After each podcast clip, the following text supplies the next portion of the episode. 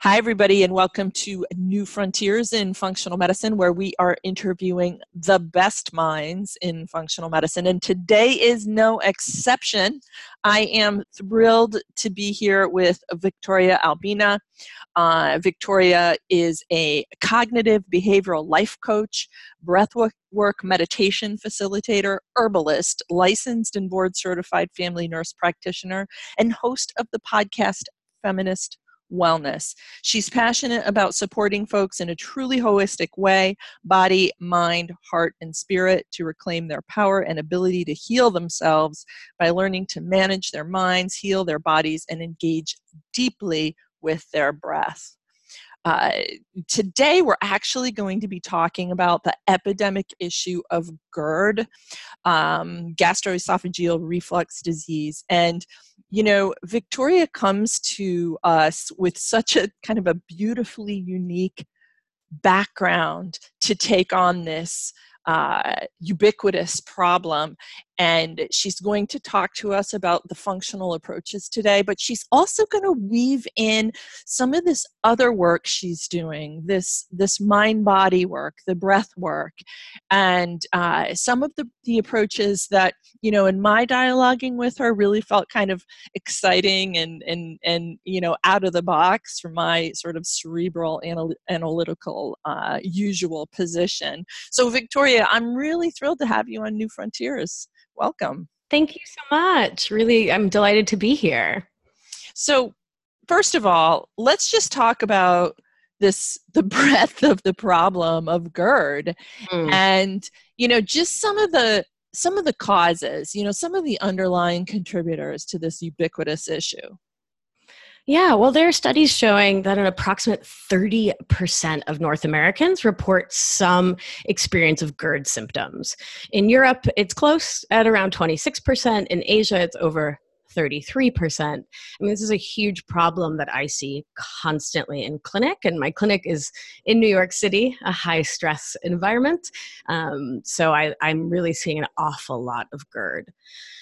Um, you know, so, yeah. It's pretty extraordinary. You know, when you were dialoguing with me earlier about the epidemiology, just uh, we didn't pull up a dollar, but you know, when you put a dollar amount to it, I'm sure it's you know it's got to be up there in the trillions. Anyway, it, we we'll link we'll link to her citations and anything else if we get a dollar amount, we'll throw that up. But yeah, go ahead and and just talk to me about it and you know why yeah, right it's on. ubiquitous.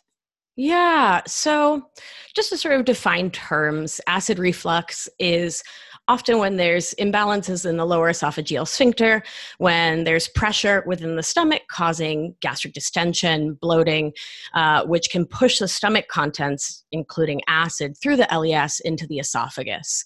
Um, patients can experience this as actual burning and a sensation of burning in the heart. I've had patients say that they want to rip their chest open and sort of massage the left side of their chest because it hurts mm. so much. A sensation of acid or an actual experience of acid or food in the esophagus. Uh, and sometimes it's more subtle. Uh, so when I had really bad GERD myself for a very long time, my primary symptom was bilateral ear pain. Oh, that's fascinating. Isn't that, isn't that bananas? I mean, yeah. When you right, just think about the A and P, right? There's all the irritation, inflammation, acid going up through the esophagus was making its way through the eustachians and creating insane amounts of pressure and like actual pain in so my were you ears. were you treated repeatedly for ear infections i mean were you mm-hmm. misdiagnosed for a long time what mm-hmm. yeah yeah i was misdiagnosed for about the first 30 years of my life wow till I found a really good naturopath because y'all are magic. um, yeah, yeah. I was I went to a thousand different hearing, you know, ear doctors and took allergy pills and used nasal sprays and neti pots and hmm. it was not the issue. Yeah, I also experienced uh I thought that I had a rundown immune system because I was constantly sick, putting this into quotations. I felt like I had the flu nonstop. Mm. So I had a thousand TB and, you know, HIV and cancer workups. Hmm. And a Zantac, and we'll talk all about that. Yeah. And later, you know, DGL, etc made this flu experience go away. Geez, that's it, fascinating.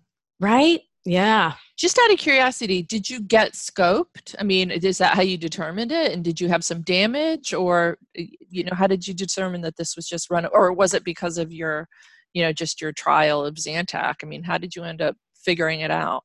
Yeah, it was actually, um, I also had a, IBS my entire life. Um, blastocystis hominis and SIBO were two of the root causes of that situation, which sort of led to this full digestive okay. system irritation, inflammation, uh, yeah. and general upset. Um, and a friend who's in naturopath school was like, you know, I don't buy it. You know, you're a very robust, athletic, active person. You know, I was going to the gym for an hour every morning doing CrossFit, playing rugby, but constantly had the flu. It yeah. didn't add up. But the way it didn't add up to my conventional clinicians, and I saw a thousand GI docs, PCPs, was to you know, just tell me it was the flu and go rest. And it was this naturopathic naturopath friend who was able to think sort of outside of that box and say, this doesn't add up. Let's do a trial of Zantac on our way to right DGL and zinc carnosine and the things that would actually help heal this. Um, as an experiment towards a hypothesis. I later mm. got scoped, did the right stool test, did a SIBO test, figured all of that uh, physiologic, organic root cause portion out. Um, but yeah, there was a lot of trial and error and a lot of like feeling really sick for a long time till we figured it out. Well, I can see why you're really interested and passionate about speaking on the topic. So, talk to me again. You know, what, as you moved through your own healing journey, and now as a clinician, you know, some of the what what what were your underlying factors? What are the what are what are you seeing in your practice? Yeah, so a lot of the things that I see um, are things that affect the lower esophageal sphincter overeating, metabolic concerns, you know, bending or lying down after eating, spicy foods, fatty foods, when there's not the digestive capacity to manage those things. And understanding that imbalances in stomach acid can lead to bacterial overgrowth, maldigested carbohydrates, gas within the system a big issue for me and something I see clinically a lot uh, are things like motility issues. And I think that we are not thinking about and talking about this enough in terms of the upper digestive system. So uh-huh. when we uh-huh. think about the small intestine, and large intestine, uh, we talk about motility. Uh, but I'd say that when there's an upper digestive issue, we still need to think about is this bolus of food actually moving through in an appropriate manner and getting into the small intestine and then the large, right? Mm-hmm. I think that uh, one of the things I think about a lot and see uh, is issues with tissue health. Um, and so to, we can broaden that and talk about the terrain writ large, which can then uh, conveniently shift us into talking about lifestyle modalities. So the underlying tissue health of the human in front of us is so key, right? If there's inflammation, if there's an inflammatory response really turned on, um, looking at nutrition, looking at stress management, and using soothing mucilaginous herbs to support, heal, soothe, preserve, and restore balance to that tissue from the entire GI tract, right? Mouth to anus is vital. Right, right you may, so any standout foods for you? Food reactions intolerances you know of that nature? Yeah so yeah i do the sort of standard elimination diet that most of us do gluten dairy corn soy peanuts alcohol caffeine sugar. New yorkers love those last three. Mm. that's where we where we have a lot of spirited conversations. Um, and then i pull the GERD uh, specific things. So spicy foods, large boluses of of fatty foods. So like your gal who's having like three tablespoons of coconut oil at one go to like try to lose weight. Right. right. Right. A lot of like bulletproof kind of thinking. It may be great in a human who's not dealing with a reflux, lower esophageal motility issue, um, but maybe really problematic for those whose stomach acid isn't sort of keeping up with the game. Yeah. Um, obviously spicy foods, citrus. Um, and it's you may be shocked, or you probably aren't. New Yorkers really fight me on seltzer. They really want their carbonated beverages. Yeah, that's yeah, right. No, I uh, that it, that's interesting. Yep. Yeah, yep. But the math is pretty simple. If you put bubbles in and the bubbles aren't moving down, the bubbles are going to go upward, and right. thus, boom, fly open that LES, and acid's going to go with it. Um, the other one that gets really complicated is grains. So I do invite people to lovingly step away from, and to be clear, that's always the language I use when talking about nutrition. I don't make rules for other adults. I advise them about what I think is the best course of action and invite them to make their own decisions, respecting their autonomy. So I would invite an adult with GERD to step away from grains, all grains, for 30 days to see if it helps it really often does. Um, but there's a lot of complexity, particularly in this day and age, to putting people on really restricted diets. And I think it can become really problematic really fast, not just in terms of macro and micronutrients, but uh, psychologically. Yes. Right? We, right? It's sort of just driving up the eating disorder bus and saying, like, let's hop on board. And I don't want to be part and parcel of that while also understanding that directed nutrition, therapeutic nutrition, is vital in healing things like tissue health and inflammation. Yes, that's right. Yes, I do think we're there's going to be an ICD 11 for orthorexia, isn't there? I, I oh, so oh. appreciate I so appreciate you not wanting to feed into that. So I'm assuming that you're doing so as you said, you're a getting their buy-in um, and and choice around their their elimination. But b it's you're not doing it. You're not prescribing it forever. You're I'm uh, working on the underlying issues, and I'm assuming you you guys start challenging things r- rather early in the journey. We try, yeah, yeah, and you know, for me, it really comes down to consent and autonomy, and I think one of the underlying issues of GERD is lack of connection with self, community, mm. autonomy, not feeling in control of your body, your spirit, your, you know, just feeling really out of control and seeking control through things that do not serve. And so if I come in as another paternal or parental figure to say, like, wag my finger and say, no spicy food for you, no coffee, no alcohol, without bringing in and, and really taking the time to teach folks how to manage their urges, right? Their urge for wine in the evening, yeah. um, their urge for that coffee pick me up. I mean, coffee's, I'm from South America. Coffee's like in my blood. like, yeah, yeah. Right. But if people don't have other ways to support themselves and they've just been told what to do, what to do, what to do, and have no autonomy, no agency, it's not going to work. So how do you I mean what are some of the tools that you're using in this in this area? Uh, so, from a cognitive behavioral framework, I deeply believe um, that our thoughts create our feelings. We can bring some complexity in here with things like polyvagal theory and bring some somatic theory in. But what I teach my patients is that the thought that you're having about the situation in your life creates your lived experience of it. And so if you're thinking today was really stressful, you're going to feel stress in your body, which is going to look like overeating past the point of fullness. And if we look, you know, your stomach's a small thing that fills up rather fast, that overeating puts pressure on the LES, and there we go again. Or feeling stressed or telling a story, ah, I'm so overwhelmed, leads us to obey urges like eating irritating foods, reliance on alcohol as a buffer against difficult feelings to rely on old stories like, why bother going to the gym? It never works anyway, mm. right? So, again, it's really putting the patient or the client in the driver's seat uh, and helping them recognize that their thoughts about the situations in their life create their feelings, and we take action based on those feelings.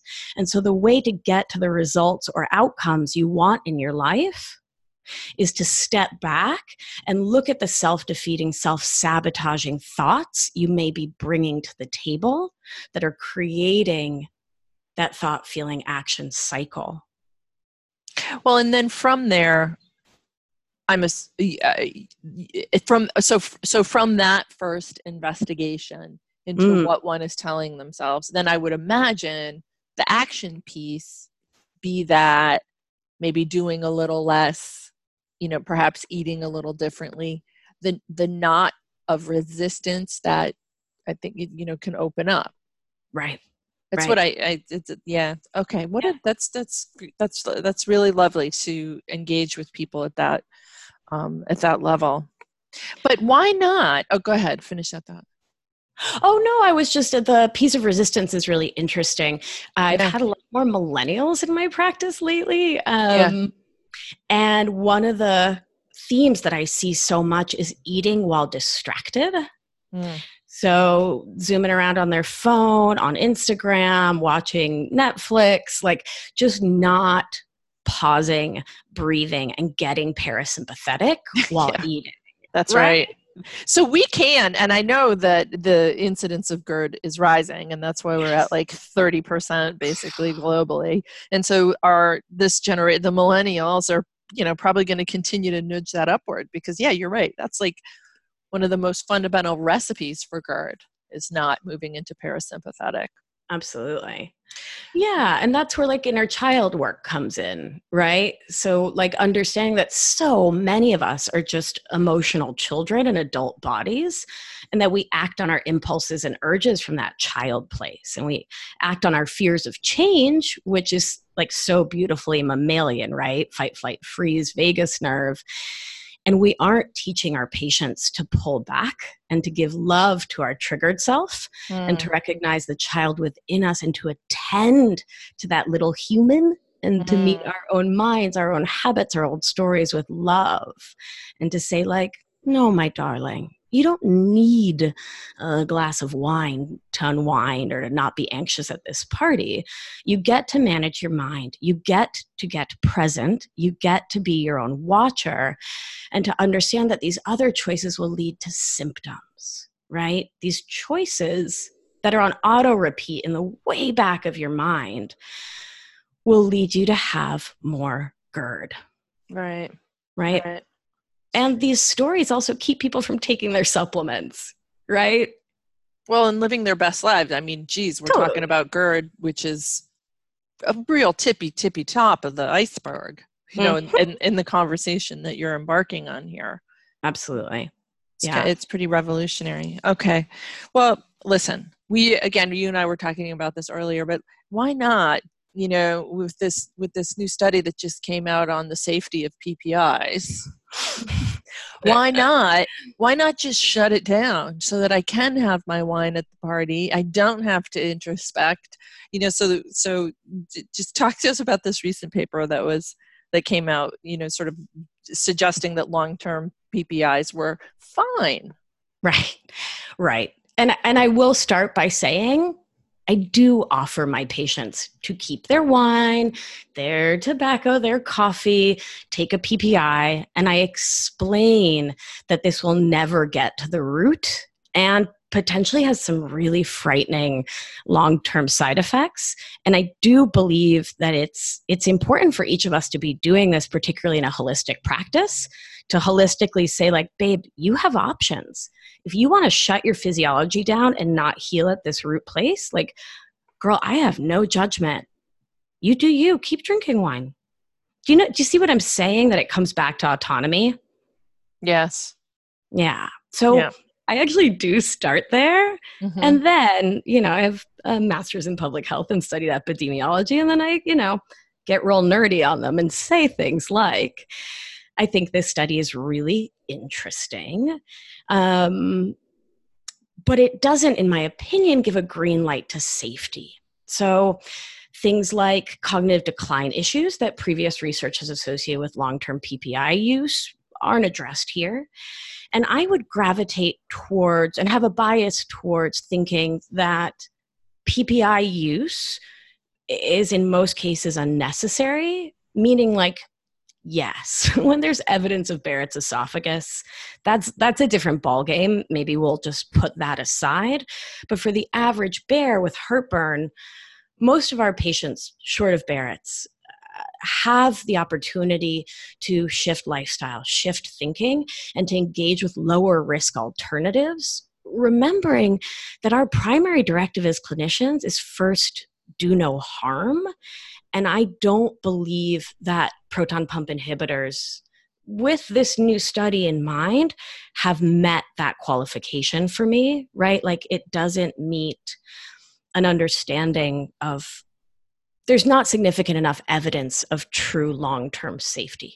Yeah, that's right. I don't think that they actually answered, but they did. They so, so, they looked at. So basically, they you know they said compared to compared to their control group, there wasn't increased incidence of fracture, but they didn't, for instance, look at bone density and right. There was, I think, the only significant thing they found was enteric infection, which is actually quite, quite significant. Quite significant. Um, yeah. But you know, cerebrovascular events and they they looked at dementia, um, chronic renal failure, and so forth. So they looked at some clinical endpoints and said that they didn't find significant dif- uh, differences. I, am certain if they did a little bit more of a drill down, they would have found those um, those pieces of evidence. Right. Right. Okay, so this hasn't this hasn't been a practice changer for you. no, not at all. No, it really hasn't. I uh both as someone trained, you know, with an epidemiologic back study background and um, just sort of on an intuitive gut level, I don't think these drugs are the answer. Well, so let's go back to thinking through about that. So you're you're talking about self empowerment. You're talking about um, you know some shifts around diet. Thinking about your story. Thinking about your patients. Uh, you know what's next around uh, treatment. Right on. So, um, yeah, the lifestyle things, right? That that patients often don't think about. Um, not wearing clothing that constricts, right? So, how many people in New York are wandering around and the world over in Spanx all day long? Right or wearing a too tight bra, right? Or like high waisted, very tight jeans. Um, recommending a head of bed elevation of 30 degrees while sleeping. Um, patients really don't want to do that, and it's often so helpful. Um, not lying down for 30 to 60 minutes after eating, eating while in a parasympathetic relaxed state. I mean, again, I can never sort of oversell how important breathing before eating is um, and putting your fork down. So many of my patients eat at the speed of wolf, yeah. right? Like this is their catch for the week, um, yeah. and so they need to like wolf it down and get to the next meeting. Um, not drinking a lot of liquid while eating, uh, using things like bitter foods, you know, even arugula, uh, lemon water for the people who tolerate that, bitters to stimulate digestion. Those sorts of simple things are really interesting and, and simple and useful. Um, and then pulling back again and looking uh, for the root causes. Yeah, shall we dive into that? Mm-hmm. Yes, absolutely. So I think one of the missing pieces is gastric emptying and motility. Mm-hmm. And so, really thinking about that um, and really making sure to address that. So, we start to address that with parasympathetic focus. Um, but if remembering that if we can empty the stomach, we can relieve a lot of pressure um, and therefore reflux and pain. And so I really love Motility Activator. I love ginger and artichoke. Um, I think those two uh, herbs, uh, and particularly in the formula in which one finds the motility activator, are really beautiful for supporting motility. Um, I'll share that my mom's mom back home in Argentina um, was sort of like a kitchen witch and was a big used a lot of herbs and food as medicine in her parenting and my mom loves to tell the story of when they didn't have a lot of money uh, even though they didn't have a lot of money she would save up and buy artichokes and then eventually was growing them uh, and would always if the kids had a bellyache would cook the artichokes but would feed them the artichoke water hmm. how smart is that right yeah, that, yeah that's really cool yeah so um, these are some really ancient well-known ways of soothing the gut um, zinc carnosine. Tell um, me, let me just before we jump on and then just kind of moving forward with this, how are you using that? Like, when are you prescribing it? Um, and how many capsules what's the what's the range and the frequency? Yeah yeah yeah right on. So um, I either do uh, motility activator. I usually do one pill with lunch, one with dinner. Um, I have found that a lot of people have a really hard time remembering to do something midday. So I tell them to put a little Google reminder, you know, on their phone so it pops up. And if they forget, to just do two in the evening. Um, I also really love the product Heartburn Advantage, and that's one capsule BID, um, and that product um, both supports the GI tract, the protective mechanisms, um, and supports motility. Um, and what's so in I, it? So that's zinc carnosine. Um, and also has artichoke, um, cynara, uh, ginger, um, and then DGL. And I I love DGL. I gosh, my patients end up using it like candy. Um, so that's deglycyrrhizinated licorice. So we know that licorice as an herb. Um,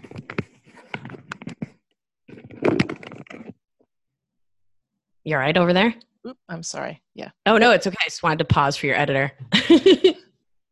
um, so um, licorice can lead to some uh, blood pressure dysregulation, and so the DGL form removes the chemical that would do that.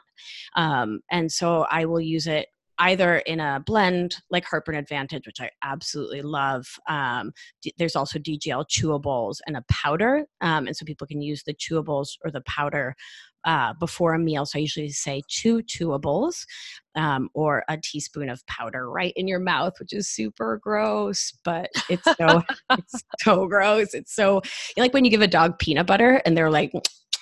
like what did you do to me it's like that um, and people whine for like the first week and then they're like oh my gosh i feel so much better thank yeah. you um, yeah so heartburn advantage is great that or uh, motility activator to address those motility issues while also healing and soothing the stomach lining the esophageal lining and then carrying all that goodness right on down.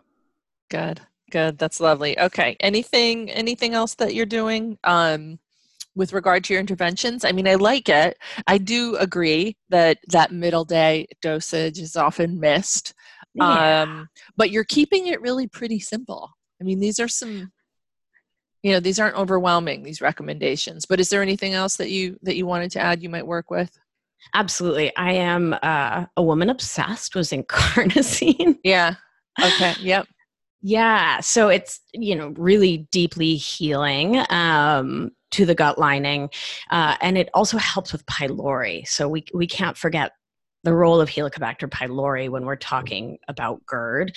Um, and I think it's really important to work our patients up for pylori when they present with GERD or what we think is GERD. So, why don't we? I, I want to hear your H. pylori intervention, um, what additional things you might be doing. But before we do that, let's talk about your workup. Oh, yeah. So, I'm not doing endoscopy in office, and so many of my patients want to avoid things like endoscopy. So when the symptoms are compelling, um, I'll just start treatment often as a as a first line to see what the what is. Um, and I will start with basics like zinc carnosine, the heartburn soother, um, DGL chewables in addition, sort of as a PRN often, you know, and I'll say to them, like, if you're tempted to take Tums, give the DGL a try first, right? So they're not taking Tums. Yeah. sorry, editing side note, I just dissed a brand name. So should I, should I read? You know, you were like, girl, don't do that. No, no, no, no, no, no. That's fine. No, you're fine. You sure you don't want me to say an over the counter chewable antacid? no worries. No worries. All right. You're the boss. All right. Um, okay. So, yeah. So I'll have them use DGL PRN. Where was I going? Um, and we'll add to that all of the lifestyle factors.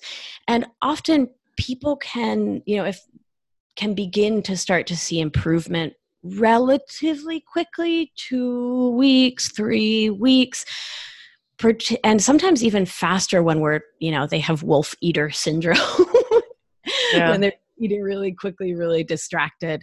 Um, or you know maybe it's something just as simple as using the heartburn soother to bring some some gentleness into the stomach lining while taking the citrus the coffee the alcohol the tobacco away. Um, and then so the next level of, of diagnostic intervention would be to start to see what else is going on in the system that may be causing an increased uh, in distension gas and bloating throughout the system. And it, obviously if those symptoms are co-concurrent then uh, or concurrent rather then of course i'll start with those workups day one. So of course i'll get blood work just to see what's going on. Um, when i think motility i think thy- you know thyroid needs to be there in, in the workup. Um, so I'll also think about SIBO uh, and I'll think about the large intestine. And so I'll get a stool test. I currently um, am using GI Maps, which is a DNA PCR. Mm-hmm.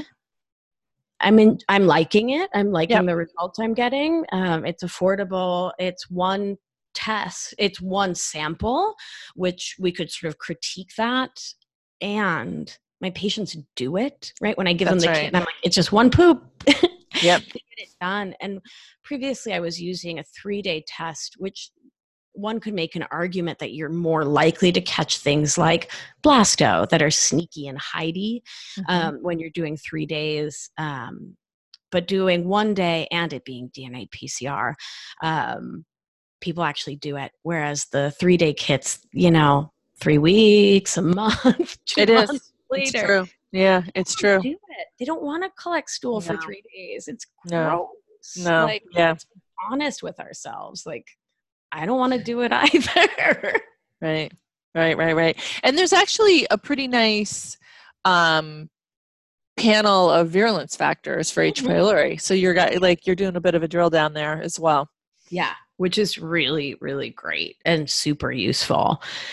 So um, yeah, so I'll do a stool test. I I'm in sort of constant flux around um, SIBO testing mm-hmm. versus mm-hmm. looking for you know looking at the phyla uh, that's on page two of GI maps and sort of looking at what we're seeing there as an indicator of of likely or possible SIBO, um, and of course looking at symptomology as our guide.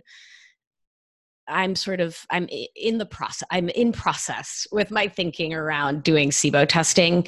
Um, the other reason I really pause with it is again lifestyle and feasibility, and having folks do a day of eating just chicken or fish is as prep is is really quite challenging in my patient setting as well as them finding a minimum 3 hour window where they can pretty much sit still and you know not yeah. do much but test is is again that's one of the stool te- the kits that people have for a month or two or three before they get around to it.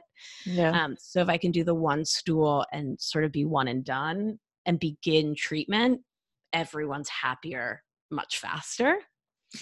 Uh, yeah, I I agree with you, and I know there's some challenges to the reliability of them, but in in the mm-hmm. clinical picture is you know it's pretty straightforward, I think, with SIBO. With SIBO, I think with GERD, especially with your presentation, yeah. that can be a little bit trickier. Mm-hmm. But if you can buy a little time, I think, like you said, you it sounds like you do a couple of um, therapeutic probes, as as the as David Jones from IFM used to call them. You know, you mm-hmm. trial some interventions and see if they respond to as part of your diagnostic workup, which you know I think is it makes a lot of sense. And you know that's it, as you're treating GERD, you are addressing the presence of SIBO, I think. Um, so yeah, I, I, I understand uh, having some challenge around that one. Right. Um, what about nutrients? Are you thinking about nutrients? Are you measuring nutrients with folks who might have had the GERD complaint for a long time? What are you thinking about there? So I'm I have stepped I used to do it all um, and I have stepped away from that in part because I I think most of us can sort of assume what we're going to find, right? That with chronic GERD, particularly if there's an underlying SIBO or an underlying large intestine bacterial parasitic helminth overgrowth, well, helminth is over not not overgrowth. You got the worm or you don't. But um there's going to be nutrient imbalance. So I do everything I can to really preach the gospel of whole foods, of nutrient density, of attempting to bring in organ meats and bone broth, and you know, if I'm not highly suspicious of SIBO, fermented foods. um, and to vary the diet as much as possible within the framework of the elimination protocol, it gets mm-hmm. a little tricky. Um, mm-hmm. Um, and then I put them on a really good quality multivitamin, minerals, um, and introduce things from my herbalist training, uh, like nettles and oat straw tea, hibiscus tea, right? Mm. Um, rose hips. Um, so I know that they're getting antioxidants, they're getting minerals, um, and they're getting something delicious that may help emotionally to take the place of the coffee, alcohol, and seltzer that I just invited them to step away from. Right. Right. So, yeah, I mean, I test D and B and MMA and folate, right? Like I do those things through blood work, but I uh-huh. am no longer doing the above and beyond nutrient testing just because I think I think it's a fair assumption, wouldn't you say, that their nutrients are probably pretty tanked. Yeah, I absolutely. Yep, I think it's I think it's reasonable to yeah. to to conclude that and to just treat towards that, especially with, you know, your food forward approach. Mm-hmm. Um, when are you going to pharma? Mm. Yeah, so again, definitely we have an endoscopy with evidence of Barrett's esophagus. Not a question, right? Um, I am not personally afraid to do like an H2 bridge. You know, I'm not scared of it in the setting of really smart, thoughtful, evidence based supplement support, right? So, mm-hmm. just, you know, an H2 blocker on its own, again, isn't I don't believe going to do much towards our goal of managing the root cause. Um, but doing a short bridge of that with the zinc carnosine, with the DGL, with motility support, all the lifestyle issues is is a really beautiful bridge for folks to be able to do the rest of the work. Um, to be able to you know there's studies looking at pranayama, yoga, breathing modalities to help uh, reduce GERD symptoms and experience. But, you know, I'll just speak from personal experience that when I was exercising, I had less GERD. But, like, mm-hmm. I'm sorry, I'm not going to do a downward dog if my mouth is going to fill with acid. Like, what are you talking about? Like, that's bananas. I'm not going to do that. And so, we can use like an H2 blocker plus supplements pl- while the stool test is running or the SIBO test is running, the blood's running, the adrenals are running, the hormones running in the background while the elimination diet is taking the time it takes to begin to reduce, right, to allow for inflammation to reduce. Mm-hmm. To now, give that patient some hope. Sure, absolutely. Yeah, yeah. yeah. They're gonna. They're. They're just. Yeah. They're. They're. They're going to appreciate having a reduction in symptoms uh-huh. you know pretty uh-huh. quickly. Uh-huh. well so what about well, what if you're seeing h. pylori? What if you are seeing blasto? You know what if you're seeing some of the more angry um, microbial findings? Uh, how might you approach some of those? I mean you had blasto so maybe use your case as an example and h. pylori is you know relatively common. Yeah uh, yeah yeah yeah. Um so to start with pylori, um, pylori needs to be managed, right? It needs to be addressed. Absolutely. Tissue health is a vital part of this ulceration, pre ulceration, irritation, and paying attention to the stomach lining. And we know that pylori worsens that situation. Um, so, if we are being thoughtful of being a mindful, good steward of antibiotics, um, I would rather use herbs and supplements than triple therapy, than triple antibiotic. Yeah. Right, therapy with antibiotics for pylori.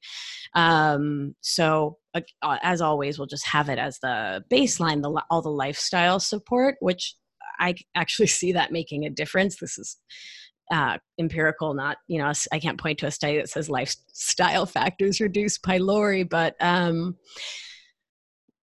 what the issue is with pylori is the virulence Yes. Um, so pylori secretes irritants at a higher rate, and, and that's the issue. So reducing virulence helps reduce erosion, and that's where bringing things in like a really high quality zinc carnosine.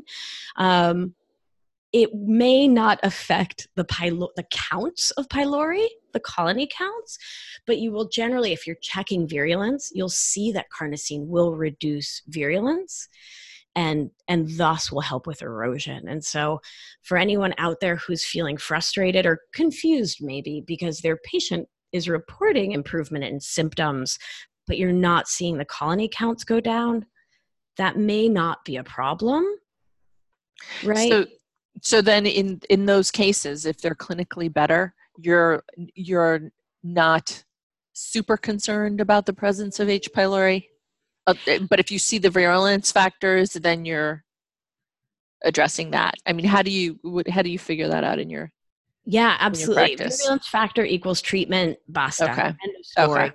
Uh-huh. the simple presence of pylori and we can get really complicated in the you know the conversation about is pylori commensal before age 25 28 30 or is it you know is it problematic in someone younger who's asymptomatic but let's say we have a fully fledged grown up you know someone in their 30s 40s 50s and above with the simple presence of pylori uh, with absolutely zero symptomology i may do something again like zinc carnosine which what's the risk there yeah. right like 20 bucks is the risk right like it's not it's that yep. is no harm medicine um, as a way to begin to invite that pylori out of the system and while healing the gut uh, but i wouldn't sort of go hardcore on it um, with things like blasto i blasto with blasto's concurrent symptoms a, a really intense generally an ibs picture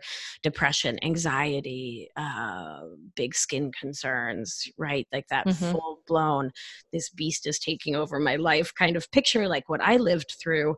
Yeah. Um, that's when i go to pharmaceuticals you know, plus products like Paragard, plus particularly in the presence of heartburn um, or reflux heartburn advantage, um, something like Similase, um, some enzymes to help with digestion. I like Sim- Similase because it's for a sensitive tummy. Um, uh, yeah, those would be my sort of go-tos, but um, and you know, Paragard to kill off the bugs.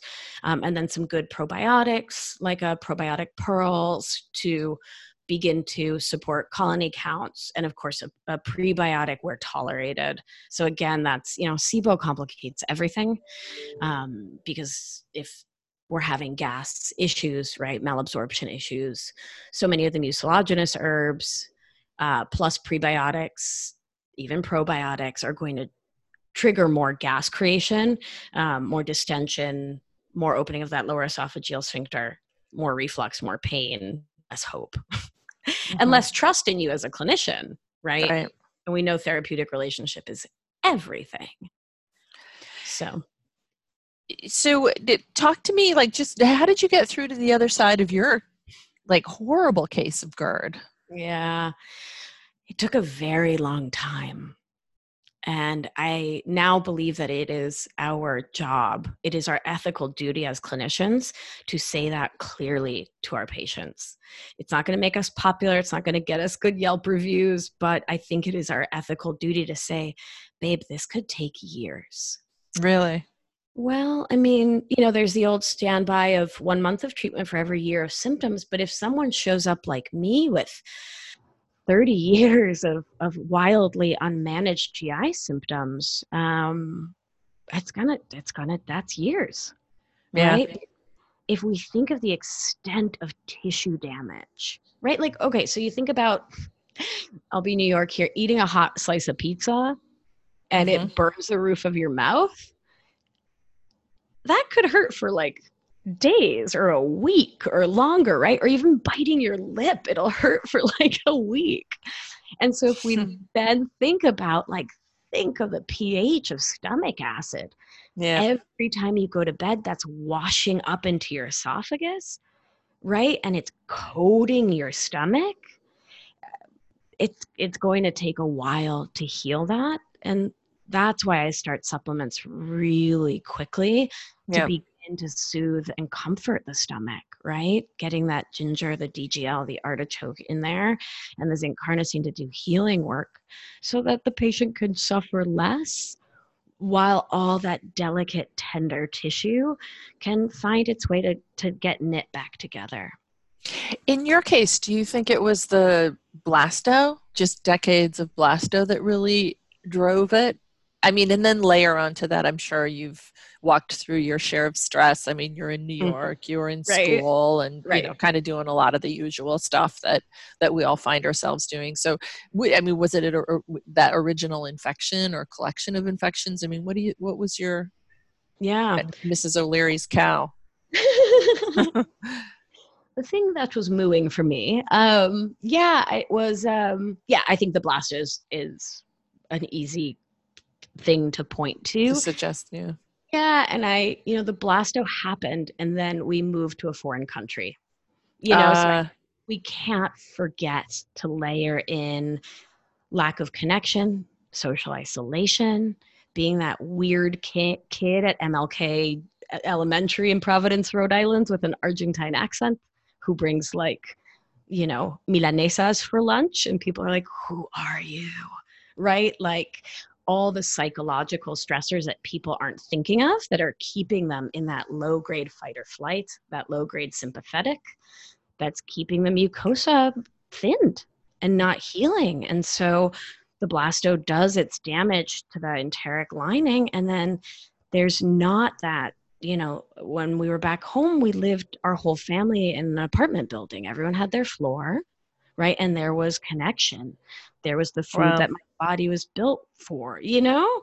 Mm-hmm. Um, so it doesn't have to be immigration. It can be a divorce. It can be a sibling being born. It can be uh, grad school, you know, all the stressors that you alluded to, keeping the system in dis-ease, out of balance, so that the blasto becomes a problem. Right. Yeah, that's right. Yeah, and it, it can become a really refractory, Oof. yeah, Jeez. challenging yeah, issue. That was gnarly. for sure. Yeah. Yeah. I, yeah.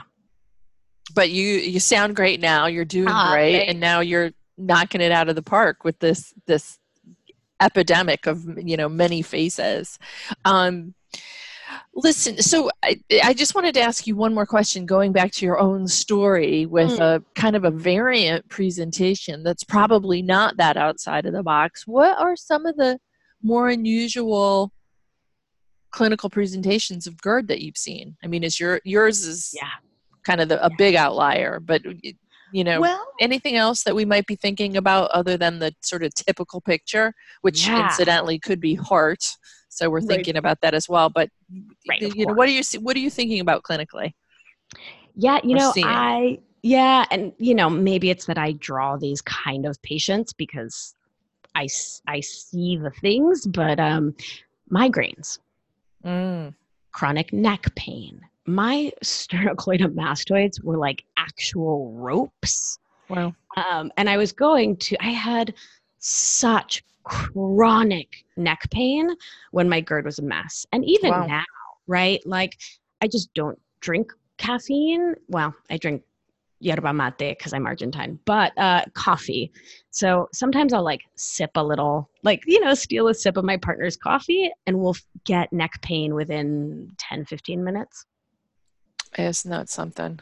Right. And so I used to go running. I love a good chiropractor for, you know, an adjustment. And dude would like move stuff and put my neck back where it was supposed to be.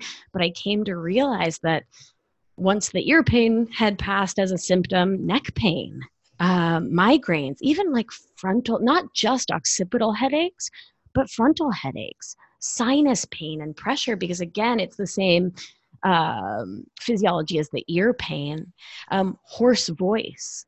Here, this is one that I see, well, rather, I hear it constantly. yeah. Right. I, I had it for my entire life. I just, it was just like my tick, but it was no tick, it was heartburn. Um, my mom had it, my sister had it. We killed our collective blasto because blasto is like cucarachas, right? Like there's one in the house, there's more than one in the house. And um, yeah, none, none of us now has that chronic cough, but I'll hear it on the subway. I'll, um, I'll hear it in patients and I'll, that's when I'll do the right DGL carnosine Zantac trial to see if my if my hypothesis is right, and more often than not, it's right on. Um, would you say also, you? Yeah, go ahead. Mm-hmm. Sorry, there's just this very specific. Like anyone who's worked in the hospital is like, "Ooh, I can smell C. diff from a million miles away," um, and there's this very particular halitosis that is like a heartburn, like this metallic compo like a com- like if there was metal composting. it's weird to describe, but there's this breath that I will smell, and I'm like, that is that is GERD. That hmm. is your mouth being washed in acid, and there's an imbalance in the microbiome of your mouth. Yeah. That's you're waking up and you can't brush it away, you can't tongue scrape it away, you can't coconut pull it away, right? It's it's there because it's coming from from your esophagus. It's coming from your stomach. Do you ever see GERD present without GI? symptoms? I mean normal bowel movements i mean you know no gas i mean, you, I mean where you're just getting a description of ear pain or or sinus uh, pressure or headaches? I mean would you would you ever see that or are you always going to be pinged to think gi or most of the time? Yeah it's sort of a yes and. So i'll pick up those sort of like side presentations in a human who comes to me for pcos or a human who comes to me for a thyroid issue or fatigue or yeah. often folks don't present saying i have these out of the box gerd symptoms um, right they'll present with something that is as always because we are one beautiful perfect machine is sort of part and parcel of imbalances in the hydrochloric acid levels in motility right it's all sort of one in the same in its way if we sort of science it out but yes i will sort of catch that throat clearing in someone who would never think that GERD was part of their picture. Yes. Um, and then, you know, for, you know, I'm often sort of the last stop or one of the last stops on the choo choo train of health that people have been to like lots of GI clinicians and lots of PCPs. And um, so when folks get to me and they have wicked GERD, there's there's usually something else going on. There's a SIBO, there's a bug, there's an insufficiency dysbiosis, mm-hmm. um, or a, a flagrant overgrowth that needs to be rebalanced. Yeah, I got it. I mean, that makes sense. That's my experience as well. Yeah, for sure, for sure. But I, yeah, I, I just suspect you're kind of seeing it and probably seeing some more interesting cases because of your your own experience. And I think also in many of our GERD cases, you do foundational functional medicine and you get people better. Like, it, so you don't. I one doesn't necessarily need to identify somebody's you know ear infection or what looks like an ear infection is GERD because when you treat the whole person you're probably going to start to turn it around. True. Um, uh, that said having your pearls today it's just like a really interesting eye opener for me and i'm sure i'm sure a lot of other folks out there too are going to value it. Well listen um, victoria it was lovely to talk to you today and you're you know just really nice holistic approach. Um, Likewise. Yeah, and the supplements that you've recommended, um, the papers you've recommended, we're going to corral them together. In fact, you know, go ahead and give us a shout out to your website and your podcast. We'll also put all of that, all of that will be corralled onto the show notes. But you've got a fabulous podcast. Oh, thank you. Yeah. So the podcast is called Feminist Wellness and it's for humans of all genders. And you can find on iTunes, Stitcher, or wherever you get your podcasts from. Um, make sure to subscribe so that you get every episode downloaded right to your phone each week, which is a delight. Uh, and then my website is my name, victoriaalbina.com. Um, and there's a free ebook on there um, on the homepage where I talk about my holistic mind, body, spirit approach to medicine.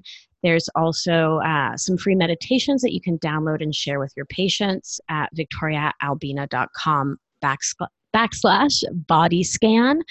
Um, and those are some quick meditations uh, that you can do anytime or place to help yourself get really present I love to prescribe those for right before eating.